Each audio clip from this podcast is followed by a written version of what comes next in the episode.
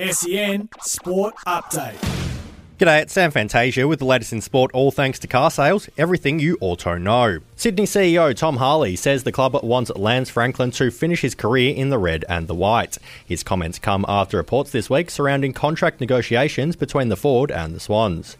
The AFL has ended its compulsory COVID 19 vaccine mandate, but will continue to strongly encourage players to receive the jab. The lifting of the vaccine requirement takes effect immediately, meaning the likes of former Carlton defender Liam Jones are eligible to play again. Jones opted to retire rather than move to the Blues inactive list following the decision to mandate vaccination last October and former St Kilda skipper Jarryn Geary has retired effective immediately. Injuries have limited the veteran to just 24 games over the past four years. That's sport all thanks to car sales. Sell your car the hassle free way with car sales instant offer. SEN Sport Update.